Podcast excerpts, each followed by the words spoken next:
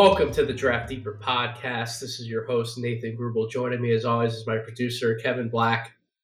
I keep saying December has been my favorite month of doing this podcast for a great reason. The guests that I've had on this show, if you've missed any of the previous podcasts, please go back and listen to them because they were truly fantastic. But I had Chad Ford on in the middle of the month. Then I had Seth Partnow on to talk about his new book, The Midrange Theory. And we're wrapping up December with honestly one of my favorite people that I've truly enjoyed listening to this year, specifically talk about the draft. He does episodes of the Game Theory podcast with Sam Vecenie, specifically covering the draft. Mr. Matt Penny. Matt, how are you doing? I'm great. That was a, a wonderful intro, and it's a huge step down from Chad Ford and Seth Parker, who are literary magnets, and I'm just some dummy who tweets out stuff and people say I'm right or I'm wrong. But uh, nonetheless, I'm I'm happy to be here. You guys do awesome stuff, awesome work. Uh, one of the uh, accounts and, and, and people and groups and collections where I feel like when I wake up the next morning, you've already beat everybody to the punch. There's already a video, there's already a take, there's already a, a grouping, a graphic, and that's motivation to me to, to actually go out and watch more film too. So I'm uh, I'm a fan of your guys' work, so I'm, I'm, I'm happy to join you here on the show. Matt Matt's referring to the the No Ceilings team, which if you haven't subscribed yet to the No Ceilings Substack, please definitely go do so. No Ceilings.substack.com. You can find links on all of our social media channels. Yeah, Matt, sometimes it's crazy. I will I will be f- fully started into my workday and we'll be sharing like three or four or five different pieces on like one day that I didn't even know were going out. so I'm trying to like share all this content and I'm just like, yeah, I give up. I, I can't do it. Like I, I got to hammer this thing out for, for work and I'll, I'll come well, back to this later. A wagon too. There's also a, a graphics department or, or one of you guys is really good at that, that there's always kind of good WWF, WWE inspired takes and, and Roy Will. I don't know. You're, you're really good. You're so Corey Corey Tulaba is is the head of our graphics department. He does incredible work. Tyler Rucker, backcourt violation, is our meme king. He posts gifts to essentially every possible thing you could respond to on social media to keep, keep it light, keep it friendly. So we we do have a full team, and, and I appreciate anyone who has taken the time to shout out or enjoy some of our work that truly means everything to me. So thank you, Matt, for making some of those kind comments in return. So before we get too deep into some of the draft content that we do, Matt, why don't you give my audience a, a little mini backstory as to your place in evaluation and how you've found yourself in, in, in the scouting world, the basketball world as a whole?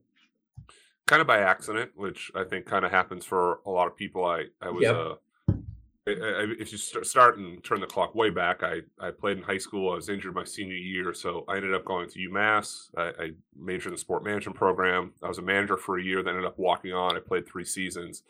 After that, I, I went and coached in prep school. and, and, when I was at prep school, I, I just developed a lot of relationships with college coaches and assistant coaches who would kind of ask for my take on players and if you're at events, who do you like? Who do you see? Like, how does this fit for what we're doing? And uh, from Northfield Mount Hermon, when I was a prep school coach, I then graduated on to work for Reebok in, in their grassroots events and, and, now Under Armour for the last five years. So because of that, I, have been in the gym a lot. And, and when you build these kind of trusted sources and, and, and allies in, in the space, it, it just kind of developed out of that into I had more NBA teams reaching out. I had more people reaching out for kind of consulting stuff. I was always a fan of the draft growing up and sort of like with the college coach thing, I just formalized what I was doing anyway uh, to kind of put there out some forward facing stuff. And then to get locked on to the game theory podcast was, was also an accident. It was, man, pandemic's never going to end, but I, I, think it was like two years ago. I was, I was furloughed. I was home for five months with my son and I had a mutual friend with Sam who just said, Hey, you guys should connect and, and maybe like, you know, just talk about some consulting stuff you can do, some side spinoffs of businesses, and we started talking about the UAA and that's the Under Armour Association on the on the grassroots circuit. And Sam was just picking my brain about we had Anthony Edwards, we had Precious Achiuwa, we had Josh Green, Nico Mannion from that draft class. We talked for like an hour, and we're he's about to hang up. He's like, "Hey, we should do a podcast next week."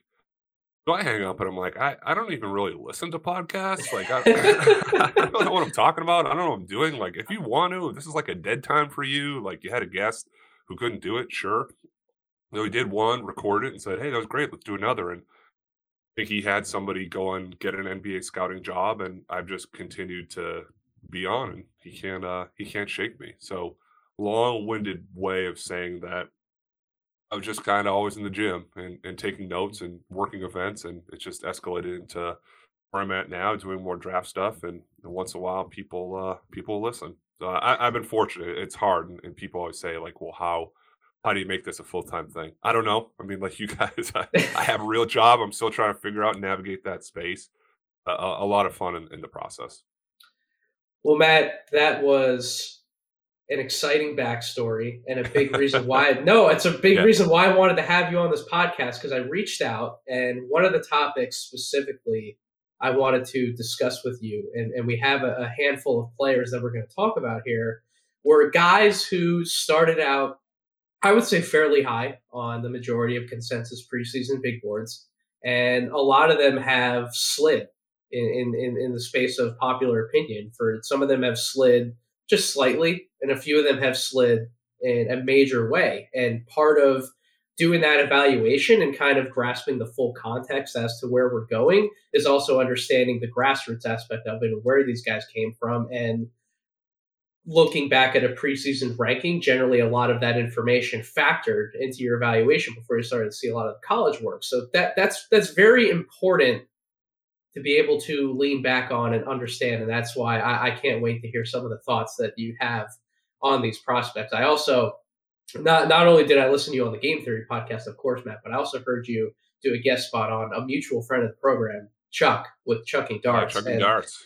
Th- thank God you guys. Every time I do a podcast with Chuck, we're going for like two hours plus. Like lock it in. like it's just going to be a long form essay. You guys kept it to an hour, so well, good, good it, on your it, part. It was an it was an hour almost by accident. I told him it was like eight at night. I said, "Look, I got like eight to ten it, um, I'm only allowed to burn the midnight oils and, and do this kind of like I don't want to say pet project, but this is like the passion thing for me. This is like my uh, playing Fortnite. This is like my you know going out and playing golf. I don't do that. I don't. I'm not trying to steal Jon Rothstein's line here, but I don't have hobbies. I I, I just talk about the NBA draft. So when we were recording, it, it actually his his uh, his feed kept like twitching out a little bit. So we had to restart like five times. That could have been two or three hours because we still had many prospects to talk about, which I'm I'm sure we'll get to. Uh, but but he's just another good guy in the space that, like you guys, put in the work, and, and you tell he actually watches the tape and the film and, and, has real opinions based on that stuff, and not just looking at box scores and, and highlights.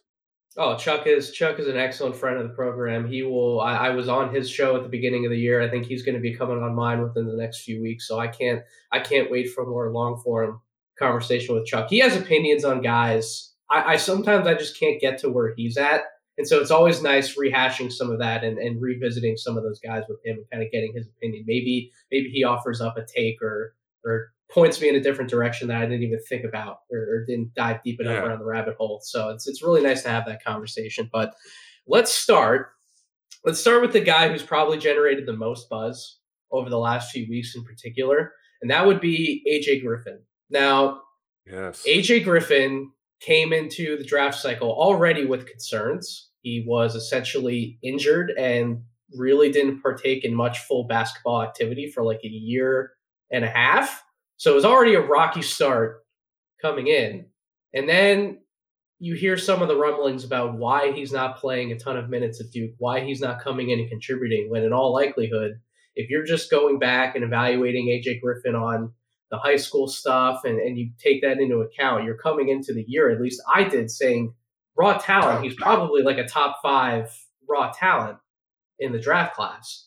But you just hear some of the things and you see that he's not getting in the minutes, he's not able to produce and show what he can do on the court, and that leads a lot of people to slide him down draft boards pretty rapidly. And normally I'm not one to completely overreact to everything that's going on, but I also moved him down my board. I believe in the first iteration of my big board, I had him at 21. And that seemed to be lining up with a lot of consensus. So we have certain segments, Matt, that we're going to break these guys down through certain lenses to look through. But let's just start with the very simple. Where were you on AJ Griffin preseason, and where are you at with him now? Uh, I had him in the lottery the preseason. I think somewhere in that eight to ten range. And for all these guys and, and kind of the, the grassroots spin that I have on this, they're all data points. And, and I don't think one is, be all end all. And there's another guy we're talking about a little bit, and I'll kind of tell you what I mean by that. But like this is a, a chapter in the story. It's, it's, not the whole book. You can't just pick up and read chapter six and be like, this book stinks. You throw it out. You got to read before. You got to read after. There, there's a lot of development stuff here. With AJ, he did have his obstacles in high school, like you alluded to with his injuries. He dislocated his knee in January of his junior year, and he missed the rest of the season. Following year, coronavirus hits, and New York High School, and he goes to Archbishop Stepinac or attended there. They don't have a season until the spring. He opted out for a different injury for his ankle, and at the time, he's training with his dad, Adrian Griffin, who's an assistant coach for the Raptors in Tampa, because in, in Canada they had the the bordering travel thing where you couldn't go back and forth. So he's down there working out, and you can tell because without those injuries, I, I really like his frame at at 6'6", 220 mm-hmm. pounds. It's a good blend of power and finesse. He showed he has the takeover ability when he was healthy, and then on the court when he wanted to be a takeover guy, like he he has it. But it's not all the time, but he has it when he needs to be. I never yep. question his skill set. And then when he gets to Duke, and, and we talked about the the preseason hubbub and playing next to Paolo and Trevor Keels and all these other guys coming back, and Wendell Moore and Mark Williams gets injured again. So he misses time in the preseason, and you can tell that the Duke staff is working back in slowly, but it's really slowly. Is it a trust thing? Is it an effort thing? I, don't know. I'm I'm not in that locker room. But he doesn't play 20 minutes until the fifth game of the year, which they beat Lafayette by 30, and he goes nuts in garbage time. He has the last four minutes he shot seven for 10 from the field, four for six from 3 mm-hmm. Then he has this run of three games where he plays 11 minutes, six minutes, two minutes versus Ohio State. He's combined two points and now we're on this newer run against South Carolina State, App State, Elon, and Virginia Tech. It's 20 minutes a night, 19 points, 11 points, had five, had 13. And there's more of that AJ Griffin that old scouts and definitely draft Twitter fell for. So I don't I don't know where we go from here. I don't want to get too crazy. I'm not somebody who says I'm sticking to my guns. I have him third overall. I kind of have him in the 20 range right now but have to see what it looks like in ACC play. have to see what it looks like in the tournament. Have to see if we build on what the minutes have been at this point. But definitely a confusing evaluation for where we're at right now. So let's say that this trend, this recent trend continues. AJ Griffin is getting considerable playing time relative to what he was playing previously. He's on the kick where he's he's 20, 25 minutes per game. Maybe actually breaks into the starting lineup, which if, if he does break into that starting lineup, and you're talking about like Trevor Keels and AJ Griffin and Paolo Banchero, Mark Williams, like good good luck scoring on that Duke team when they're all locked in defensively. That's just so much size and athleticism on the court at once.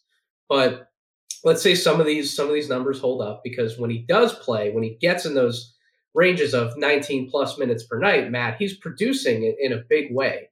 And some of the numbers, I know that he doesn't have the most diverse shot profile that we can talk about on synergy, but essentially every play type where he's registering enough attempts to actually rank in a percentile, he's knocking every single thing out of the park. And you can obviously see that on the film. He's very comfortable getting spots, hitting mid range pull ups. He can finish around the basket. The three point shot has been a little hit or miss, but when he's on, I mean, he, you talk about a heat check guy, like he is on.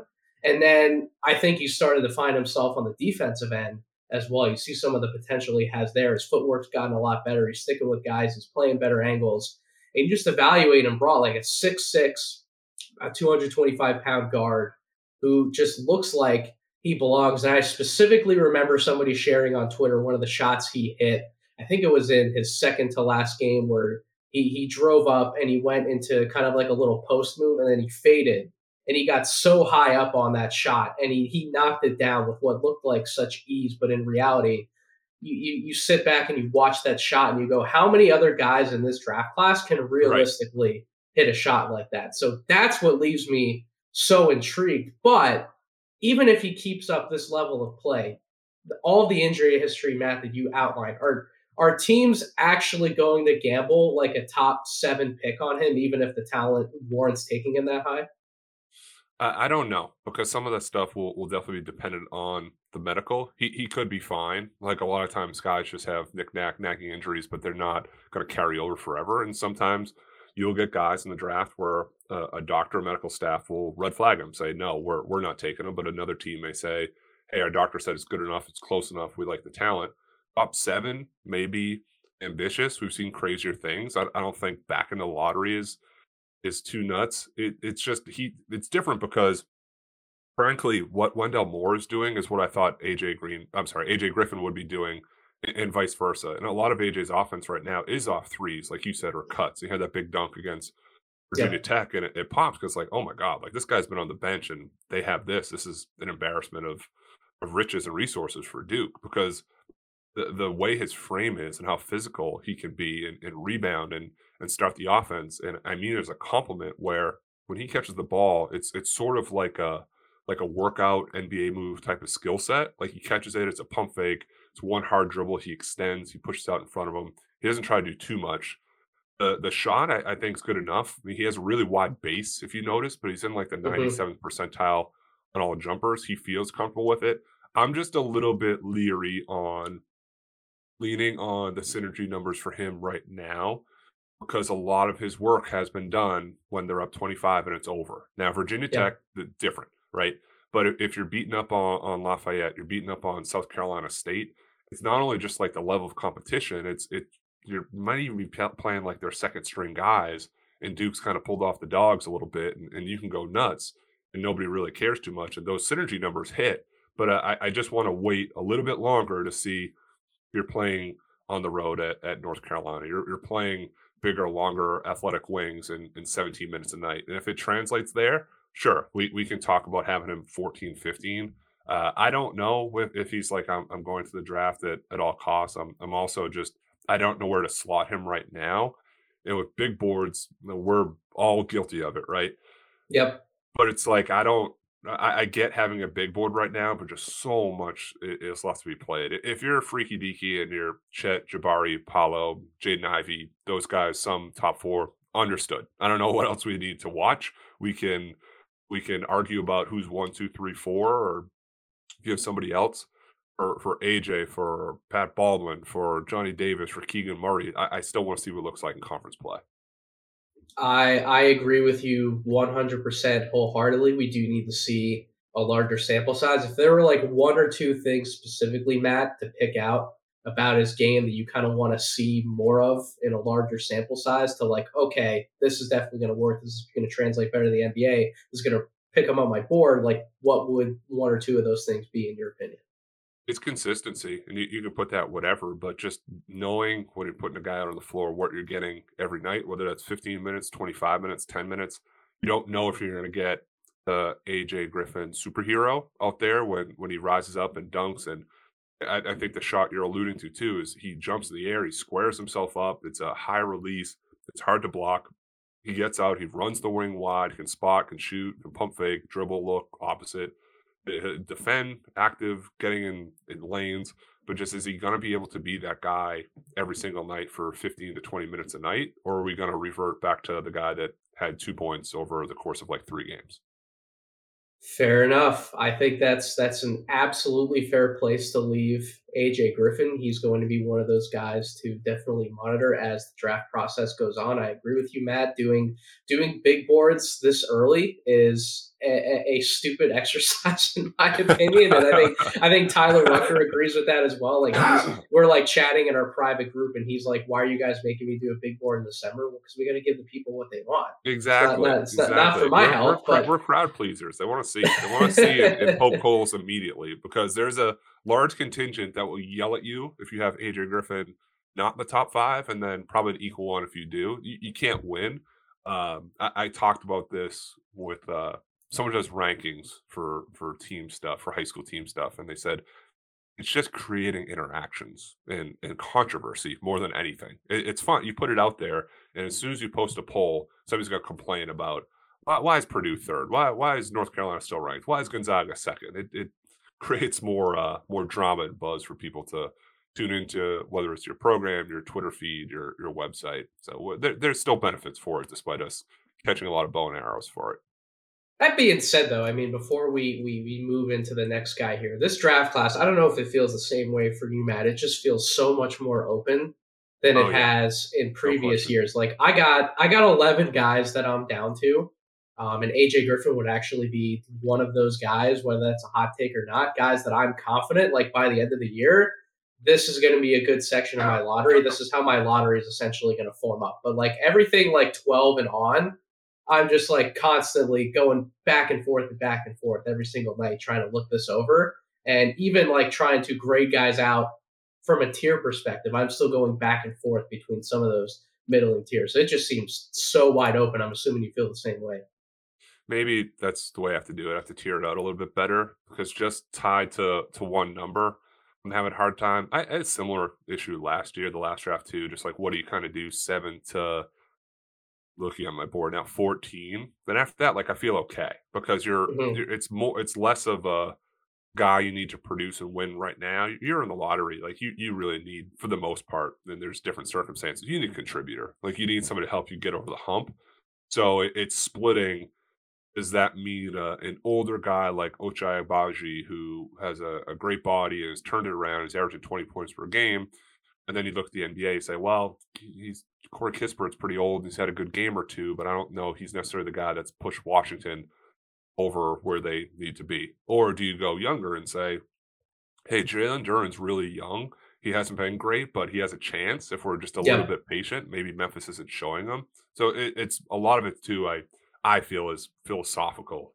uh, even more so franchise by franchise too. I'm trying to give myself a little bit of a break. This is this is going to be a big week for me in terms of deep diving film because I have so much time off from work, like you and I talked about before we started the show. So this is really my week to, to dig in. I'm trying to trying to give myself a little bit of a reprieve from watching a little more Memphis film. I've, I've obviously seen a few games, and I was in person. yes. I was in person for their, their game their game again in, in Brooklyn um, against Virginia Tech. That was oh boy, man, that that was, that was hard to watch. yeah, I, I, I, had a few texts from scouts like I'm here and not. I forget what was going on. It was champion not um, the Vegas game was going on at the same time, right? Yep. I had a few scouts being like, "Why am I here and not there?" I'm like, I don't know, man. You don't you don't work for me. You, you tell me. I think those guys. I think Jalen and Monty had a combined zero points at halftime. Like that was the graphic. Like I and I, I was tuning into that rather than something else uh, young. These guys, a, a, lot of them are very young. You don't know what you're going to get. Absolutely. And and speaking of another young quote unquote blue chipper that we can move into, the next guy that we had on our list to talk about would be Caleb Houstan out of Michigan, who, if you would look about preseason rankings across the majority of major outlets, and by the way, if anyone in my audience or anyone listening because they want to hear Matt and, and not me, if you haven't seen if you have not seen Corey Tulaba's work on our No Ceiling Substack regarding the the draft stock market price updates and the draft stock market rankings that he's doing, it is the most. I tell him all the time, it's the most unique piece of draft content that exists on the internet, and it's a resource where everybody can publish their big boards, but we don't always have the easiest way to go back and sort of look where everybody was at at different points throughout the year. Corey is going to be cataloging this um, as we go on throughout the year. I believe he's going to try to do monthly updates to this. So Caleb Houstan's preseason stock price, so about an average of major boards like ESPN, Bleacher Report, Tankathon, um, Sports Illustrated, etc. His average price was 6.8. So he was coming in anywhere between six to seven on major boards. Now you see the slide coming in that he's averaging out about 16. So we're we're talking out of the lottery. That's that that's a drastic fall. So yeah, but but but semi warranted too, right? It's like yep. a, a, lot a lot of stuff he had coming in. I also thought one and done kind of had him in that seven to ten range. I, I currently have him at eighteen. Uh, had the big rep coming out of Montverde Academy, and, he played FIBA with the Canadian national team at, at six foot nine, a, a, pretty good feel. When I saw him in high school, he he was a, a great shooter. He was on an absolutely loaded team. He didn't have to do a ton, or they hit him, he was a floor spacer and, and he stretched the floor. Yep. He's able to open up driving lanes for guys like Dariq Whitehead and, and other players that were around him. And then he plays for Canada this summer and he averaged 17 and 6. He facilitated a lot, but he shot it poorly. He was 11 for 58 for 19%. It's a small sample, and he did shoot 50% from three, 85% from the free throw line. So you give it a little bit of a, a hand wave, right? And you get the preseason. Yep and it's a little bit like the reports I had from scouts and, and media people who were there, who were at Ann Arbor, said, "I don't, I don't know if he's really the sharpshooter. It's, it's not as fluid. It's not as fast as we thought." and there were some questions about what the hype was all about. And the year starts he's slow too. Uh, he made some threes, but but that was about it. He he had the breakout slump buster game, I guess, against Tarleton State, where he had 14 points, he was four for seven from the field, had two rebounds. He is up to 37% from three. Uh, the six games since the Tarleton State game, he shot 50% from three on almost four and a half attempts per game. So, like you said, like what do you do? I mean, more shots are falling. I, I still worry about the foot speed, the separation. Like he'll he'll get one of those pin down screens and still not even separate himself enough to prevent his shot being blocked or altered. Or when he he comes off, he sort of goes like back to the action as opposed to like keeping going away from it. So even he's shooting 40 plus percent from three, I, am worried yeah. still about that NBA translation. Uh, he's been driving the ball better. He's been better keeping his man on his hip than finishing high or like a short, quick, like head and shoulders fake to the rim, then keeps going. No brain NBA player. I, I don't see the the top five ascension come back as it could for a couple of these other guys, like maybe AJ. So I, I don't know. I mean, my, my last note is I watch him play that stretch four role or even the three at times with Hunter Dickinson and Moussa Diabate. And I also think that man, Franz Wagner was was really good. he, he was really he was like really underappreciated. Uh, people like, well, he just kind of cuts. He makes these quick little passes. This that. It was so seamless, and, and Franz transition to the NBA has also been seamless. That's a another pod for another day. Uh, so I'm, I'm I'm figuring out Caleb Houstan just like everybody else. He, he's still a, a first roundish pick. Just I don't know if it's necessarily the the upside that we anticipated in the preseason. So I flip on the tape.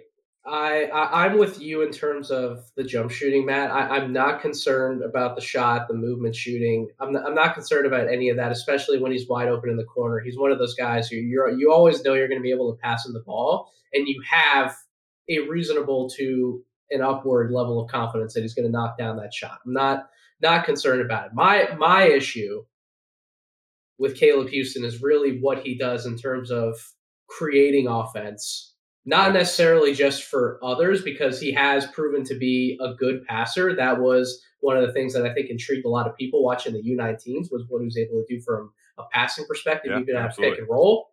That has translated so far actually at Michigan. He rates out in the 71st percentile in terms of pick and rolls, including passes. However, when he's asked to do anything else out of the pick and roll, the results are not pretty.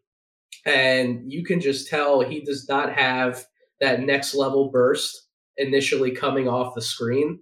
And then when he gets too deep into the paint, I know you alluded to some of the things where he's actually gotten a little bit better finishing. But for me, I just don't see that that type of guy who I'm trusting to definitely finish everything around the basket after he's turning off that screen. And I also he he has not shown me an ability to create like a one-two dribble pull-up off the bounce and make something like that part of his arsenal as well. He's only attempted seven shots off the dribble and he's only hit two out of seven of them. So it's not just uh, he hasn't made them; it's also he's not even looking to really take them. Yeah, and he, he can't. He just can't create the separation. Like he's not.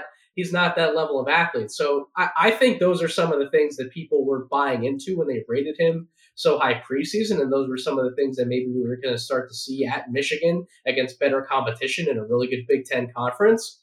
But we haven't even gotten to the major slate of the Big Ten schedule yet, and he's already struggling against some of the defenses he's faced. Now he's he's faced like like Seton Hall, for example. Kadary Richmond is one of the better perimeter defenders in the country, so that was definitely a test that, that I'm sure everybody had circled to watch on their calendar. But even in some of these other games where he hasn't faced primetime competition, he's kind of struggled to to put it all together. And and like I said, I buy the decision making. I buy the the open spot up shooting or some of the things you can have him do off the move. But if you're having him look to create more inside the arc for himself, I'm just not buying it. And if and if that's really where he's going to lack in his game, some of the defensive concerns set aside as well, why are we looking to necessarily take that player in the lottery? I think that's why he's falling.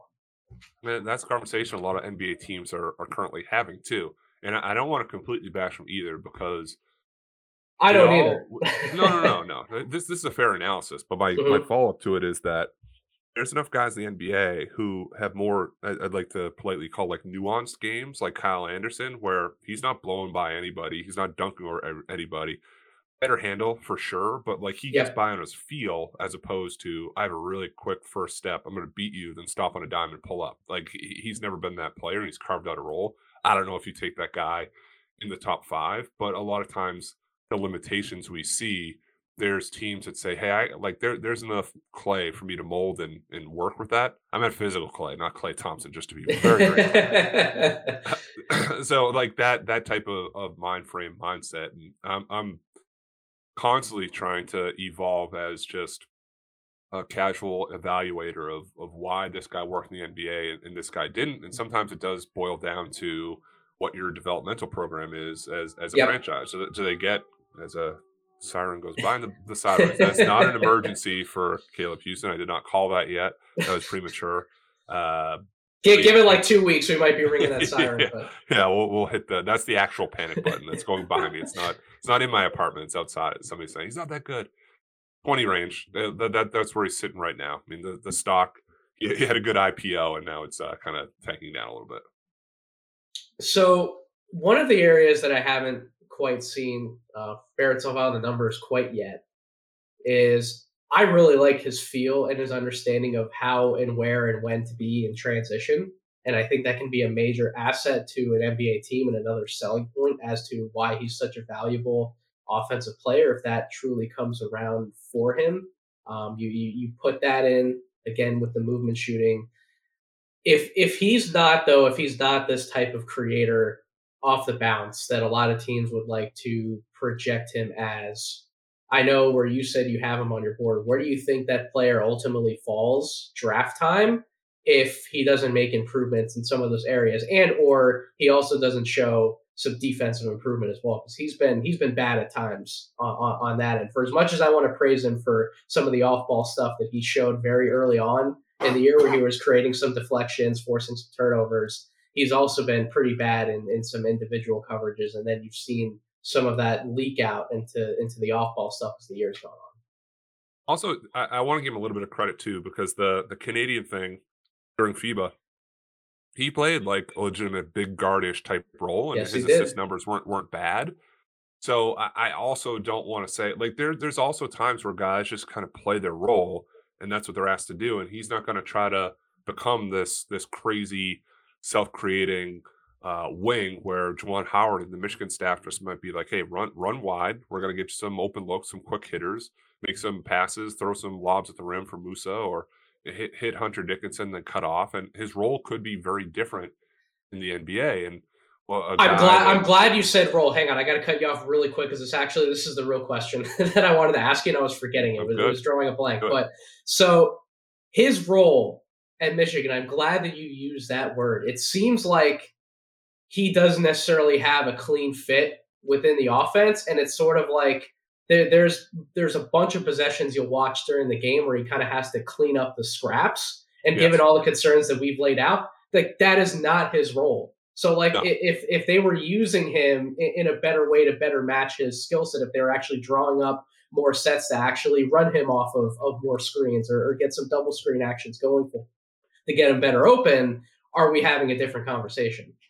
Could be because maybe it's it's also a trust issue where Hunter Dickinson he has his strengths, he has his weaknesses, but you know what you're getting for the most part on a Hunter Dickinson. So if you're going to hit him in the high post, you're going to hit him in the post, he's Yep. scoring at a a pretty high clip. Yes, he can't move his feet, whatever, but like that's a, a known commodity. Where Caleb Houstan, if you're not shooting it well, now all of a sudden you have last six games, maybe there are more sets where I say, hey, let, let's get Caleb a, a quick one. Let's get a double screen. The next time Hunter slips, he'll hit him. He's got really good vision.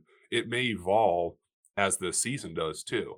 But for for where he is currently, maybe he is just like a, a spot guy that runs wide. And I, I I watch a, a lot of full games, and also I'll, I'll go back after the fact and, and watch synergy because you do feel like you miss pieces. And if you just click on offensive possessions for a guy like him, man, there there are stretches where it's like, wait a minute, this play was a 17 minutes left, whatever, and then the, the next offensive possession he has that that lists as a stat is like nine minutes left. It's like, what happened those eight minutes in the middle? Even if you're on the bench for four or five, and what what happened that four minute stretch where you didn't take a shot, you, you didn't make a, a read off the dribble, you didn't miss a shot.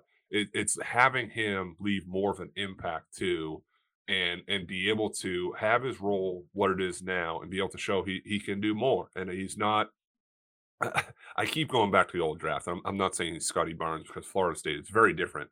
But Florida State's a, a program where guys kind of play 20 minutes a night and they've become a factory of we'll build up the fundamentals, we'll build up everything you do well, but there could be stuff beyond the surface that you have. And, and that's happened with Scottie Barnes. His jumper's better. We've seen yep. Caleb Houstan. There, there's been breadcrumbs of him of, of being more of a, a facilitator, being more of a, a wing initiator than he's been able to show at Michigan. No shade at all for what they've done. I think Juwan Howard is incredible. I think Phil Martelli does a great job on the bench with them. They're going to put him in positions to be successful. It's just it's more of a slower thing and not an immediacy that we may have anticipated in the preseason. I I agree wholeheartedly. He's another guy that it, maybe if we give him a little more seasoning, some things change up in Michigan. They find different ways to to get him going. Maybe we are having a different conversation. Probably not the top six, top seven conversation that we might have once had in the in the preseason, but maybe he creeps back up at least into the late lottery. Um, and, and and that's kind of where he finds himself as we get closer to the draft. Now, here we get into two or three guys. I think the debate can be much more fascinating than, than, than those two. I kind of wanted to, to ramp up the anticipation for my audience here a little bit. So I, I've waited to talk about Jaden Hardy again for a while on my podcast just Let's because I haven't I haven't been keeping up with the G League Ignite enough. And I also wanted to give a little bit of time to to let pass the the Scoot Henderson hype train that I've seen on social media. Everybody's like calling him, you know, like like Jesus walking on water over here, and I'm like, guys, like, yeah. like hang on, hold hold on, let, let, us let that pass. I, I, tried I tried to slow it down. Try to slow it down with Sam a little bit. I said, hey man, he's got three really good games. I don't be prisoner prisoner of the moment here. Everyone's like, no, he's the best prospect we've ever seen. He is Michael Jordan and LeBron James. If they're, it's like, slut, just come on. He's he's 17. He's played well. I really really like him. Top three pick. Let's let's let's see more. Sorry to cut you off, but yeah, it's uh, no. No, it's a cutoff that that's warranted because I feel like you can't talk about the G League night and not talk about Scoot. Um, and I I dove deeper in the last two days, and I've gotten much better exposure to him now, along with some of these other guys since some of my preseason pods that I was doing. And man, I mean, it's not. I I don't even think. I mean, sure, Michael Jordan and, and LeBron is, is is hyperbole, but in terms of calling him like the best guard, I think that I've been trying my hand at scouting, whether I've been trying individual work myself or whether I've been working for a private firm or working with a collective. I've been trying my hand at this for about 11 years. And in that span, I can't think of a better point guard prospect that, that I've tried to evaluate even this early on than, than Scoot Henderson. Some of the things he does on the court, his understanding, his pace, how he plays the game, that you can't, you cannot understate that or you, you can't overstate that enough how he plays the game. I love it. He's he's a three level scoring guard, even when he's not taking a bunch of threes. And it's like, well, maybe that's the one area in this game that, that he can work on over the next two years to really solidify himself at that number one conversation. And you see him just casually spotting up for threes and just nailing them with ease. And you're like, okay, he doesn't even have to work on that either. So I, I don't know what else to say about him, but but it is warranted to talk about him a little bit because then you try and evaluate Jaden Hardy for this draft class. And it makes it so incredibly difficult to give Hardy a fair shake because Scoot is doing all of these crazy astronomical things at 17 years old in the G League. And I know that you, I know that you and Sam have talked about that on yep. on the Game Theory pod as well. But when, when we're looking at Jaden Hardy, I'm curious where you had him preseason. I I had him as the fourth guy on my board before the whole Jaden Ivey explosion. And even right now, at this current moment in time, going off of my 1.0 big board, I didn't slide him down too far. I slid him down to six. But I'm curious where you had him initially preseason and kind of where you're at right now. Four or five, excuse me. I think four or five. I think I had Jalen Duren a little bit higher. I did not have Ivey as high. I got Pat Baldwin ahead of him, but but no no deeper than five. And I currently have him ninth, and I feel like that's still being a little generous to to what he showed. And I get it that like Scoot is an extraterrestrial in a, in a good way, just like this crazy prospect that combines power and, and skill and and strength and uh, to overuse the word nuance, like coming off pick and rolls, it's a different look every time. It's stop and go. He hits the jet, whatever. But he looks so far beyond of where Jaden Hardy is. Yeah. And they, they just had the the G League showcase out in Las Vegas, and they, they played on TV in prime time against the Austin Spurs and, and Josh Primo, who's near and dear to my heart. I thoroughly outplayed him. Like it, it, it wasn't close, and and there were enough scouts there that kind of sent texts and said, not like this is your king, but more so like this is a top five guy. And it, it, we we talk about sample size a lot, and I don't think it's necessarily fair. But but here's the actual numbers. He's shooting 35% from the field. He's shooting 27% from three. So if you're a scorer and I'm drafting a scorer, that to me, with those numbers, in order to get said points, you're gonna have to be a volume guy. If I'm drafting somebody four or five, I don't know if I want Jaden Hardy to be my volume-ish type scorer.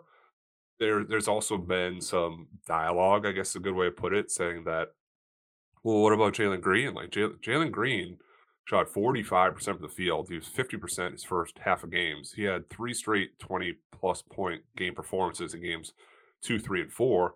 And I thought that Jalen Green, the difference with his G League Ignite experiences, he was kind of taking the shortcomings. and the first game, he was bad. He he was just sped up a million miles per hour. Yeah, and and I'm watching, and I'm like, all right, just just patience. Let's watch a little bit. He played 15 games. Jaden Hardy's played 12. Uh, Jalen Green has taken his lumps in the NBA, as all rookies will. Everyone's going to hit a yeah. wall at, at some point. I'm just more concerned that that Hardy's wall is a little bit sooner. I mean, he's below average on on most synergy categories. I think he looks pretty lost on drives. He forces into these small windows, not only for a shot but for passes. Doesn't really look for cutters. His handle's loose. I do like his shot. I mean, I, I know the numbers will say like you're crazy for saying that. He has really good range, has really good touch. He's making it difficult for himself and with kind of just like all right just reverse the ball cut through get a different look you don't have to come off this double yeah. and, and, shoot it every single time and, the next step for him is you're playing this level of competition of guys in the G League who are fringe NBA players or, or, or rookies or, or really good. And, and Scoot Henderson roasted Jonathan Kuminga and, and Moses Moody that game. They played the Santa Cruz Warriors or, or whatever the name they are. So uh, you, you have to give Jaden Hardy a little bit, a little bit of the benefit of the doubt that saying if he was at Oregon or, or he was at Kentucky or he was at Memphis, would his numbers be better? Would his shooting, scoring stuff be better? Yes. Have to see more if he's going to be in the top five conversation. So here's what I wrote specifically about Jaden Hardy, and you outlined some of the shooting splits, the concerns. I think the one, if if we're going to put it into a numbers context, I think even just looking at the box score and his shot attempts per game from the field overall, he's taking 17 shots per game and he's only making six of them. So I think that enough. You don't even have to put in a percentage. If you're telling me that you're bringing a guy who you know is going to take 17 shots per game within your offense and he's only going to make six of them, that immediately is going to turn off so many people. And coaches are not going to want to feed him the ball and have him work out of volume. You just give him those two numbers right there. But I I, I agree with you. I, I like the shot. I, I, don't think I've ever not liked the shot. Um, I, I think those percentages will definitely keep coming around. I know he's definitely had a better December than in November, and now that we're out of like the the Showcase Cup slate and they're playing some of these different exhibition games in, in January and February, we'll see if any of that comes along. He is shooting 88% from the free throw line, so that's also an indicator of he has the touch. Is it just more about the types of shots he's taking or the types of shots he's able to take within the offense? My biggest concern, Matt, I will I will go and I'll watch some of these games and against like Oklahoma City Blue, for example, where at the end of that game he absolutely took over from a shot making perspective. He looked like the type of guy that you would want to take with like a top five, top six pick. It wasn't just that he was taking making every three that he looked at. And when when he was able to get himself free around the basket, he was showing some floater game. He'll have these tough finishes where he's actually finishing through contact. He's built well for a guard. I cannot get beyond his lack of a handle. It's it's so apparent. It is really ugly at times. It seems every time he tries to go to like a combination move to shake a defender, he loses the ball clumsily and he right. turns it over. And that, along with his elite, his lack of elite explosiveness off a first step, that that doesn't allow him to cleanly get past defenders from the top either.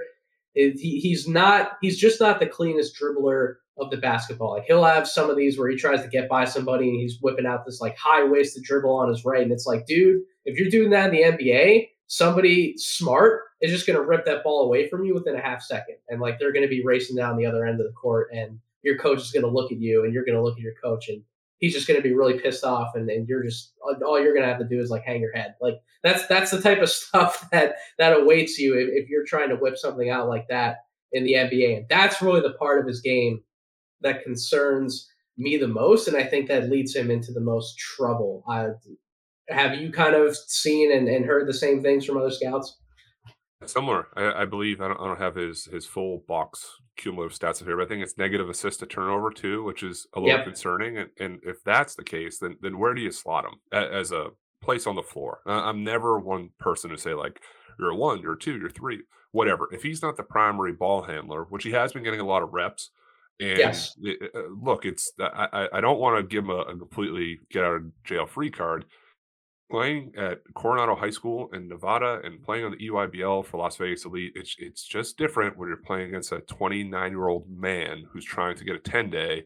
And know that as as Jalen Green said in an article last year, or, or Brian Shaw did in an interview, you have this em- uh, enormous target on your back because people are coming after you every single game possession because they know scouts are watching because you have 30 NBA teams who are watching saying if we get a pick or we can move up, we, we have to watch him. We have to watch MarJon Beauchamp. We have to see where Dyson Daniels at. So the eyes are are biggest on the Street League Ignite team. But eh, I've always seen him off the ball. But if you're an off the ball guy at, at six four ish or so, you turn it over a lot. The shooting percentages aren't there. I don't really love your reads. That that's what kind of like scares me the most which which is tough because it's like shoot dribble pass. What are you scared of? yes, like I I, I yes, am. I, I, don't know I don't know what you do with that. So my last question about Hardy, and not not to turn this into a, a, a first take, you know, hot take type of segment here, but you you gotta wonder all of all of the buzz that Scoot has now generated. You're coming into the the elite showcase in in Vegas. Every single every single scout from every team that's there is is just talking about, oh, look at this kid Scoot Henderson. Like, how good is he? Like, they're already talking about the 2023 draft. They're kind of leaving you and some of your teammates in the dust. Like, from a pressure perspective, that has to mount so much on his shoulders, whether he would ever admit it or not. We know he wouldn't admit it, but that that just has to play into his game from a psychological perspective. And maybe he is trying to do a little bit too much off the dribble. Maybe he is trying to experiment and do some things that he might not be fully comfortable with doing at this level, but it's like, well, Scoot's doing it. So if, if I can't do it, if I can't show this, then where am I going to fall? Like, I, I don't know yeah. if you have any other comment on that, but like that has to be part of it. It, it's a little bit. Josh Primo's six months younger. He didn't seem fazed. Yeah, him uh, too. Like that, like like that. Josh Primo releases it, and for people who who haven't followed the game theory, I, I, was very very high on Josh. I wasn't twelve high, like I don't want to be that guy, but I had him. I wasn't either, but like Josh was one of those guys. You just watch him like at the very early on in Alabama, and you look at him, and you're like six five six six, true combo guard with that size. Like how many combo guards do we give that label to? How many of them actually have his size, his measurables, and his shooting ability? Like that, that what, type what, of player is growing right. With, with, with a lot of NBA teams not knowing that he can play on the ball and makes really good right. reads on a pick and roll, and yeah, his turnovers are too high, but like whatever, he put on a show in front of thirty NBA guys. What I'm drawn back to is I remember a game, a high school game last season. It was on ESPN or ESPN, actually, it was ESPN two, and it was Emoni Bates in the Ypsi Prep against Chet Holmgren and Minnehaha Academy. And all the stories about Emoni, yes, of, of course, Chet was a, a, top two to three kid. Like, I, am not saying Chet Holmgren came out of uh, some cave somewhere. It's like, oh, where's this seven foot unicorn been? Wherever. I, I love Chet. I've, I've had him the top three pick like forever, whatever. My point was that game, they went blow for blow. Chet outplayed him, period. Like, if you're watching the game, you know Chet outplayed him. And there was a play where Chet's at half court he puts it behind his back. He beats a guy, beats Emoni, and then dunks at the rim. The Ypsi prep calls timeout.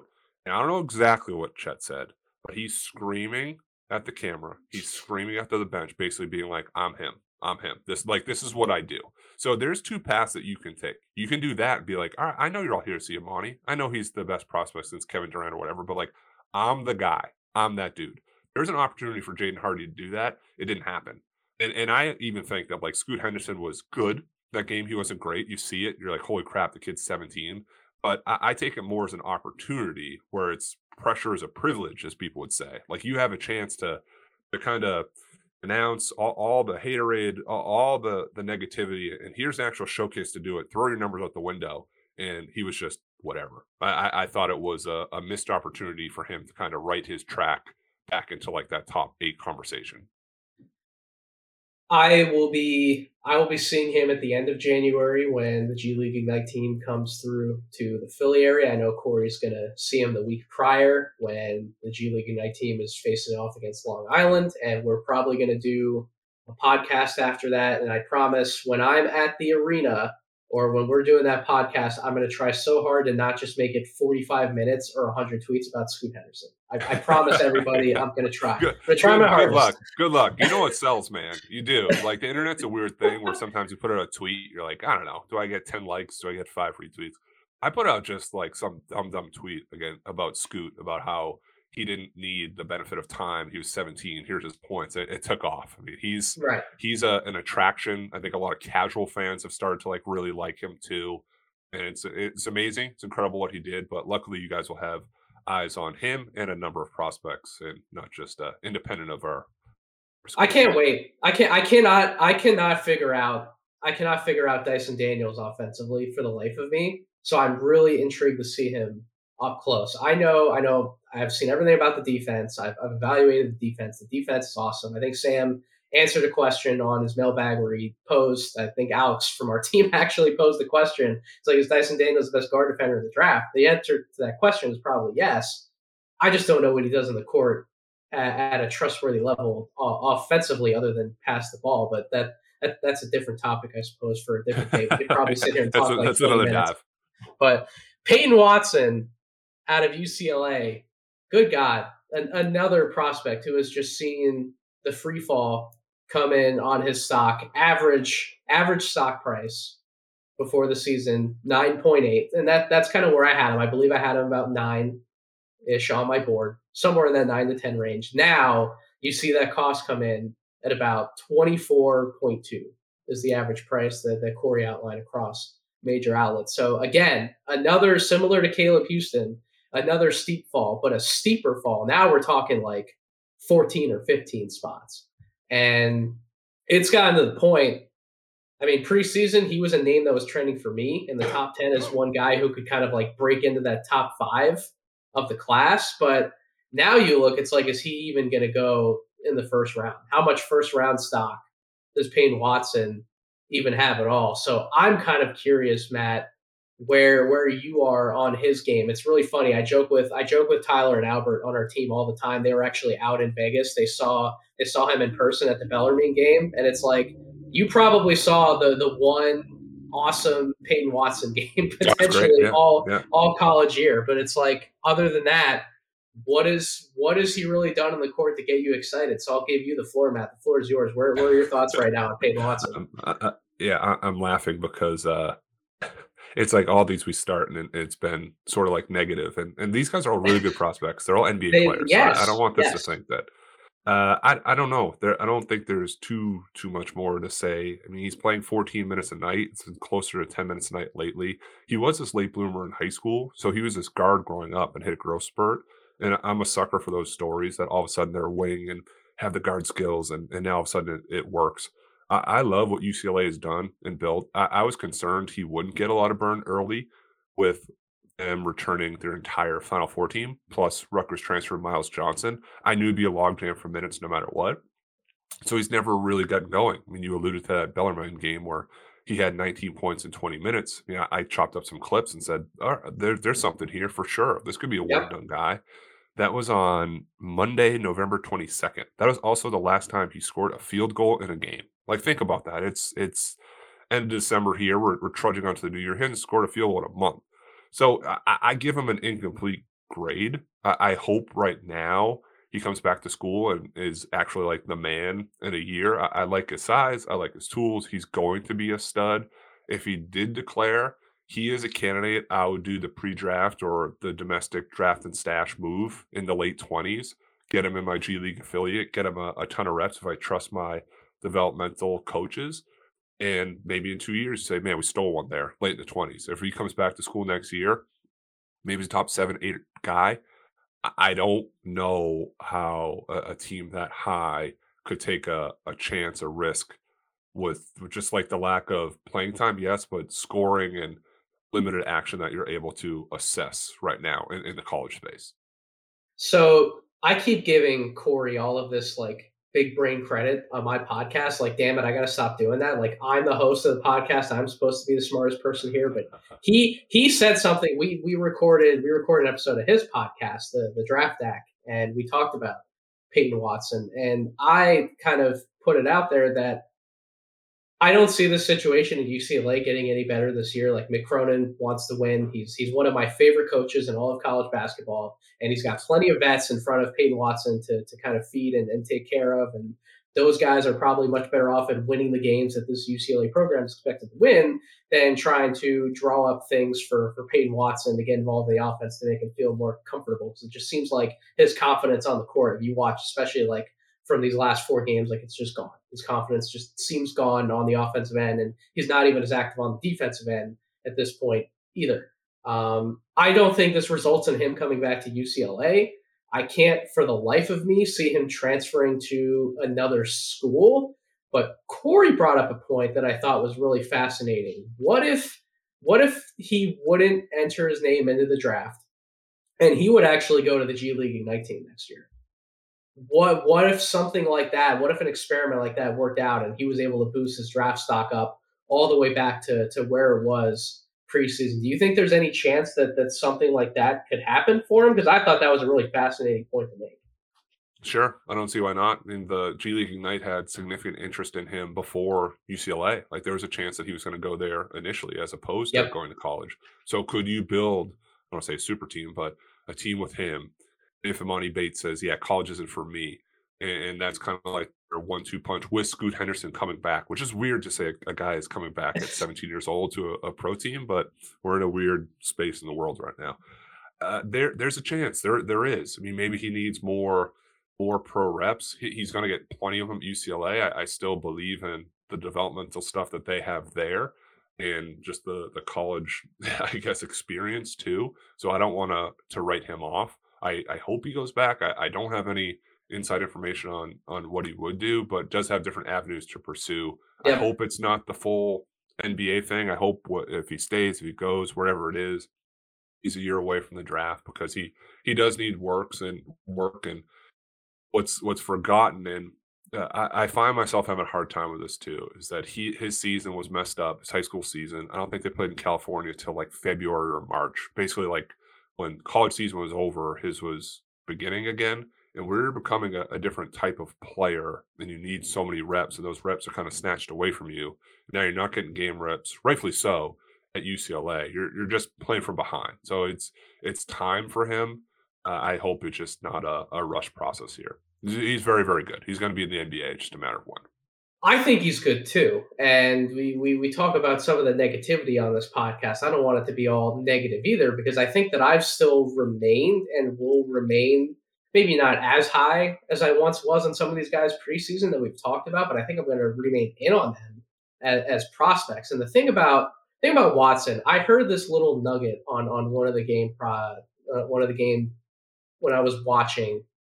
One of the announcers was talking about how Watson was being groomed a little bit in early practices as kind of this pick and roll type of initiator within the offense. Like they wanted him to handle more responsibility as like this jumbo type point guard. I never saw him coming in as somebody who would have responsibilities like that or be able to excel with responsibilities like that. I thought if anything, if he's doing anything off the dribble, it'd be like a one-two dribble type of pull-up shot that he creates for himself. And other than that, he's attacking a closeout. He's finding ways to get to the basket off the ball. He's running out in transition and throwing down his thunderous dunks that are all over YouTube highlights that, that you can find from his high school days. And then obviously his defensive activity being one of the more underrated shot blockers that, that I thought coming in preseason in this draft class. His, his weak side helpability I thought was tremendous with some of the high school stuff I saw. But that creation role, do, do you think that him being possibly overly encouraged to tap into some of that when, he, when he's gotten to UCLA. Maybe that's stripped away a little bit of confidence for him. Like, oh, if I can't do this, like now where am I going to be at in the NBA? You think maybe they tried to feed him a little too much even behind closed doors? Maybe, and I, I don't want to totally speculate, but he did sure. when he was at when he was at Long Beach Poly High School. He did a lot of that initiation. Uh, I, I, know we we all can get away. I mean, we as a, a basketball kind of prospect e type world, you can get away with doing more stuff at the high school level where you, you build bad habits, but at the same time, you can form good ones too. Whereas I had the same conversation with Sam on the the game theory pod about Chet Holmgren. He said, "Well, I don't, I don't really know if he can create. I don't know if he can dribble that much." I said, "No, he can. I mean, I I saw it through the grassroots circuit, and he wasn't a point guard, but he can be a second side guy where he can go off the dribble for two or three, and then pull up, or or find a cutter, or go behind the back and, and spin." He, Chet and, and Peyton, I think, have simplified their games down so much to fit what's asked of them that uh, I am a believer that Peyton Watson can be a, little bit of a guy that that comes off screens in that don't again don't hold me to it, but Evan Mobley did the same thing at USC, and people are like I don't know, that's kind of like crazy. I think they're just feeding into it because he went there. Whatever he's doing some stuff with that with the Cavs. So there there's more to what we're seeing with Peyton Watson. There's more to what we're seeing with with AJ Griffin. Some of these other guys like Jaden Hardy's got the shots, he's got the attempts. Can Caleb Houstan's getting the playing time some of the guys just have to dig and, and wait and, and, be patient. And we're we're so just so quick to have takes and opinions on anything. And and this is just like reading the, the another chapter of the book. Like maybe this is like a slower one, but you turn a few yeah. more pages and, and Peyton Watson's going to be a guy that it, it won't surprise me if and when he shoots up. I, also am just hesitant on, on getting too high on him right now and saying there's so much there. This is the Josh Primo. This is the guy that should go 12th because there just hasn't there hasn't been the flashes. I mean, he scored has scored a field goal in a month. That's all. It's, speaking of the Josh Primos of the draft class, Matt, the biggest reason why I wanted to click that follow button on your Twitter account was because you mentioned Josh Minott's name on on, on your podcast, on Sam's podcast. Yeah. I was like, all right, this this is my kind of dude. Like I, am I'm, I'm all in. I, I, I like Josh too. But and you keep mentioning Chet Holmgren. I, God, I love Chet. I, I I freaking love Chet. If I it, maybe I got to have you on to, to do another podcast where we talk about Chet because I, I still love. Yeah, we, we, can do that. I, I always kind of default back to him just because his his arc I've I've been able to follow, but there there there's also kind of like these translatable stories where you got to take your time. Guy does uh, develop. Guy does have to seize the moment, and, and he's been a player that that has done that. That that's all maybe, maybe a little teaser for my audience. I just I, I refuse to put him lower than two on, on any big board. I just, I just I'm, I'm, I'm the same. I'm the same. I know his so, limitations, but I'm the same. So last but not least, we'll we'll we'll run through Mr. Mr. Patrick Baldwin pretty quickly because if if you have listened to my podcast before, you know that I, I made my impassioned Bolden stance on Patrick Baldwin with with one of the Monday podcasts I did with with Tyler Rucker look, I know what everyone said about him. I know that he hasn't performed in the games that arguably matter the most on his schedule. I get it. But his situation, the context around his situation, I I can't think I can't think of a prospect who's had this lofty of expectations and you would think that they're going to some awesome blue blood program yet they go to play for their dad at, at I guess technically a mid-major program feels feels like a low major type of program, even though they're in the Horizon Conference. Um, and he's as talented as he is. He's he's playing on a bad basketball team, and he kind of just has to figure everything out as he goes. And he's being sort of looked upon to be the savior within the offense for the team, and that might not be who he ultimately is. I think the numbers exactly. and, and, the film would actually say that up to this point. However, how many six foot nine, six foot ten guys who can shoot jump shots off the dribble like they're absolutely nothing from virtually anywhere on the court who can operate within an offense in terms of all the off ball, the movement type of stuff. I have full confidence in his game from that perspective. And then you talk about defensively, some of the things that he does defensively, protecting the rim as well. Like I just see him as this unique, unique talent. I had him six, No, no, no. I had him five on the 1.0 edition of my big board, and I'm at a point where some of these other guys that that you know we we may be talking about in the future, guys like Johnny Davis and Benedict Mathurin. Um, some of these guys might propel themselves ahead just because they're playing that well. But even if I'm moving Patrick Baldwin slightly down my board, I'm not moving him down because of the public criticisms to his game and kind of some of the performances and and where he's been. And I think his situation is just so unique. But I'm still 100% all in on him as a basketball talent. Like if I get to the point where I slide him down a little bit, like 10 for me is the furthest that I'm going in terms of moving him down. I, I refuse to be all out on this guy. I'm still all in on the Patrick Baldwin train. Where where are you at, Matt? What are some of your thoughts to, to close out this podcast wall on Patrick Baldwin's situation as a whole and where you're at on his evaluation? Ooh, heavy. Uh, I it really liked him. Really liked him in the preseason. Really liked him in high school. Uh, I understand going to Milwaukee, playing for your dad. he he was much more of an alpha his his last high school season, where he had more of I'm going to put the team in my back. I'm going to score for a quick post. I'm going to hit a, a step in three from the volleyball line. I, I, I thought that Milwaukee wouldn't be great, but I also thought that he would have this ability where they stunk, but he'd have 26. He, he'd miss some shots. I thought it'd be more like he shot 39% from the field, but had 27 points, had six turnovers because he really had to force and do everything.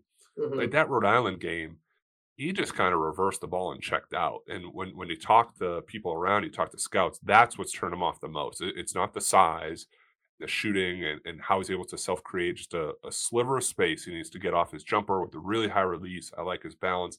It's not that. It's that when they're losing, they're losing on the road at Florida, and here comes the press. He's okay, just kind of like reversing the ball, cutting through. Maybe won't like split his man in half and, and do a post and call for it. Say, hey, I'm getting a touch. It's that lack of consistent fight is what worries me. The skill set, uh, it's hard for me to get past 10 2. I, I totally agree with you there. But my visions of him as Mr. Everything for Milwaukee are, are different. That's what's showing on the court.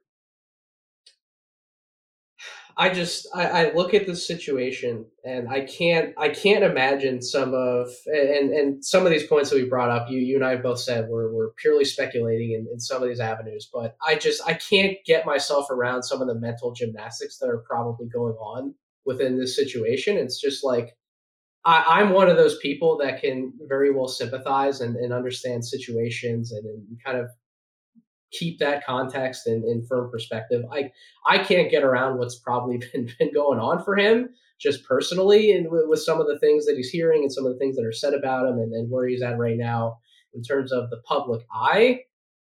I I I, I kind of want to just throw this year out as a wash. And I know that as a scout, you technically can't do that because it's part of the sample that goes into the evaluation for these guys. You can't just solely go off of high school.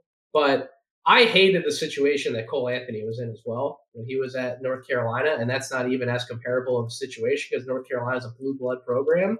Wisconsin, Milwaukee is not.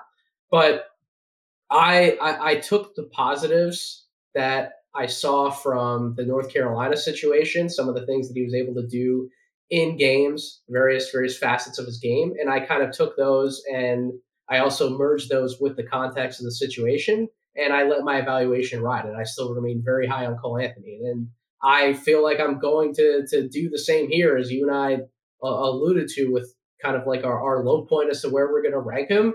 Like I know it's not technically the right thing to to operate and scout that way, but I just I I I don't there. I don't have a good taste in my mouth when, when I'm trying to just come back so much to everything that Baldwin's gone through this year, like I kind of just want to throw it out. And, and I don't know if you're going to operate the same way. I don't know if you're just going to weigh it a little less. Like I don't know where, where you're at in terms of a tough situation to talk about like this. I have to see what it looks like in conference play too. I know I sound yeah. like a broken record, but he's had these non-conference games, even at like head-to-head battle against Colorado. Jabari Walker, who I think is fine. I think he's a, probably an, an early second round guy. Jabari Walker outplayed him. Like it wasn't close. It was winning time. It was last three four minutes, and and he stood out as the guy that wanted the ball, that made steals, that made stops, forced Patrick Baldwin into bad shots. I, I like the the comparison you made for situationally Cole Anthony at, at North Carolina. Cole Anthony also scored it a lot and, and a lot better than than Patrick Baldwin did. With Patrick Baldwin, what I what I can't remove myself from, what I can't quit on Patrick Baldwin is is him being six foot nine and being able to shoot and be able to stretch the floor. Those guys don't just come around every year. And uh, a, a guy that was the reports out of USA Basketball this summer were very good, very skilled. Don't know if he's ever going to be like the actual guy. Guy needs time develop, but man, he takes the coaching. Uh, he, he's a very fast learner. He picks up concepts. He just might not be the the cornerstone top five pick, and that's okay. Uh, but I I can't move him down all the way in the twenties because I I've, I've, seen it too much. You have to weigh what's going on right now in Milwaukee. I'm sure it's a, a, a ton of pressure. The microscope is much larger, which sounds funky because you're at a mid major but every catch someone's expecting you to to score to do something and maybe that's just too much for where he's at his age and, and people process it differently with with those type of pressures I, I really like him though. It's um, I, I, hope that he kind of figures it out because he's he's what you look for for the archetype of a of a wing that does so much and I, I know that the percentages aren't great either. It's because he has forced. I, actually wish he'd force it more. I, wish that he would take 25 shots a game, and when they double team, you finally hit the roll man or, or somebody cross court. Well, they, so so one thing I kind of noticed too, though, Matt, is that his team sort of like ices him out. At, oh yeah, yeah. It's, it's the game a, too, and that's a, really it's weird. wild watch sometimes when the guards like look at him, look off, reverse. It's like no, get him the ball every single play. Or if you want to do the decoy, if you want to do the Steph Curry uh, back in the day when at Davidson when he was double teamed or triple teamed, he just like stands off in the corner. You want to play five on four, great, do that too. But they don't even take advantage of him as a decoy, which is funky.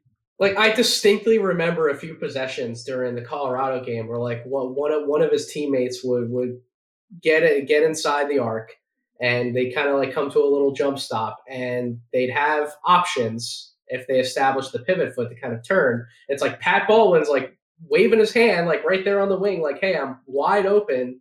And it's like they just want to go elsewhere with the ball. And I truly wonder how much of that dynamic, like that, right.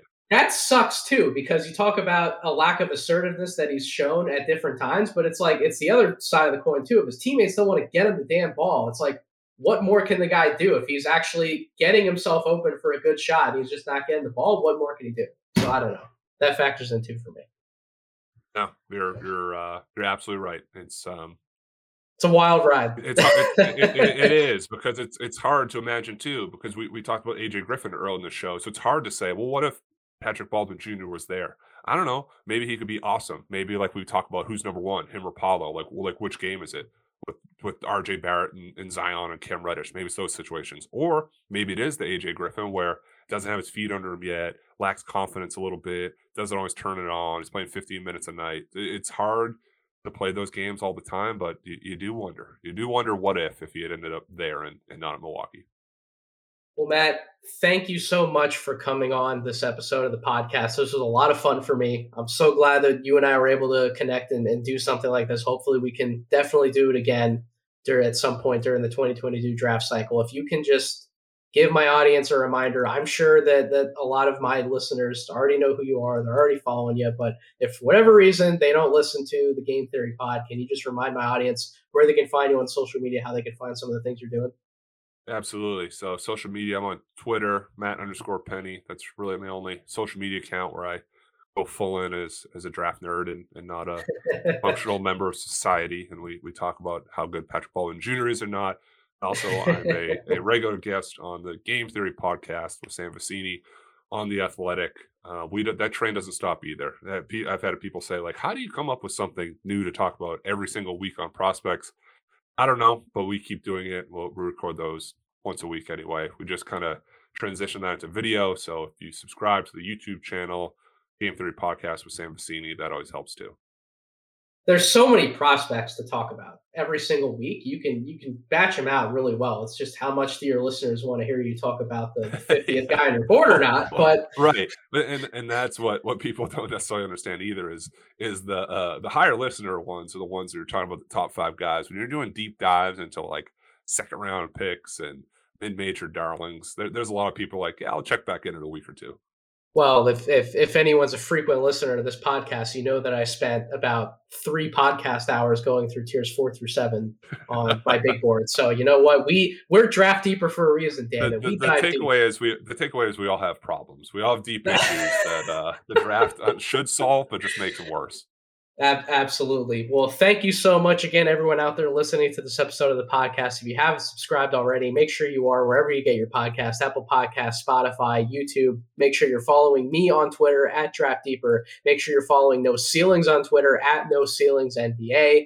This is a light week of content for me. I'm kind of enjoying the holidays a little bit and also using this time, as I mentioned earlier, to dive deeper into some of the film on some guys that I haven't caught up with or haven't really seen at all yet this year up to this point. So while I'm doing that, you can expect a two part Monday morning dunk over on No Ceilings, Monday, January 3rd. I'm going to expound on some of my thoughts on the G League Ignite, um, Jean Montero from the Overtime Elite, as well as diving into some international guys a little bit who I definitely need to catch up and do a little bit of footwork on. So make sure you're definitely tuned in for that, as well as all of the content that we're pumping out over on the No Ceiling Substack. There, there aren't many written platforms out there who are publishing as much content daily on the NBA draft as we are. We're sickos. We pride ourselves in being sickos. We don't care.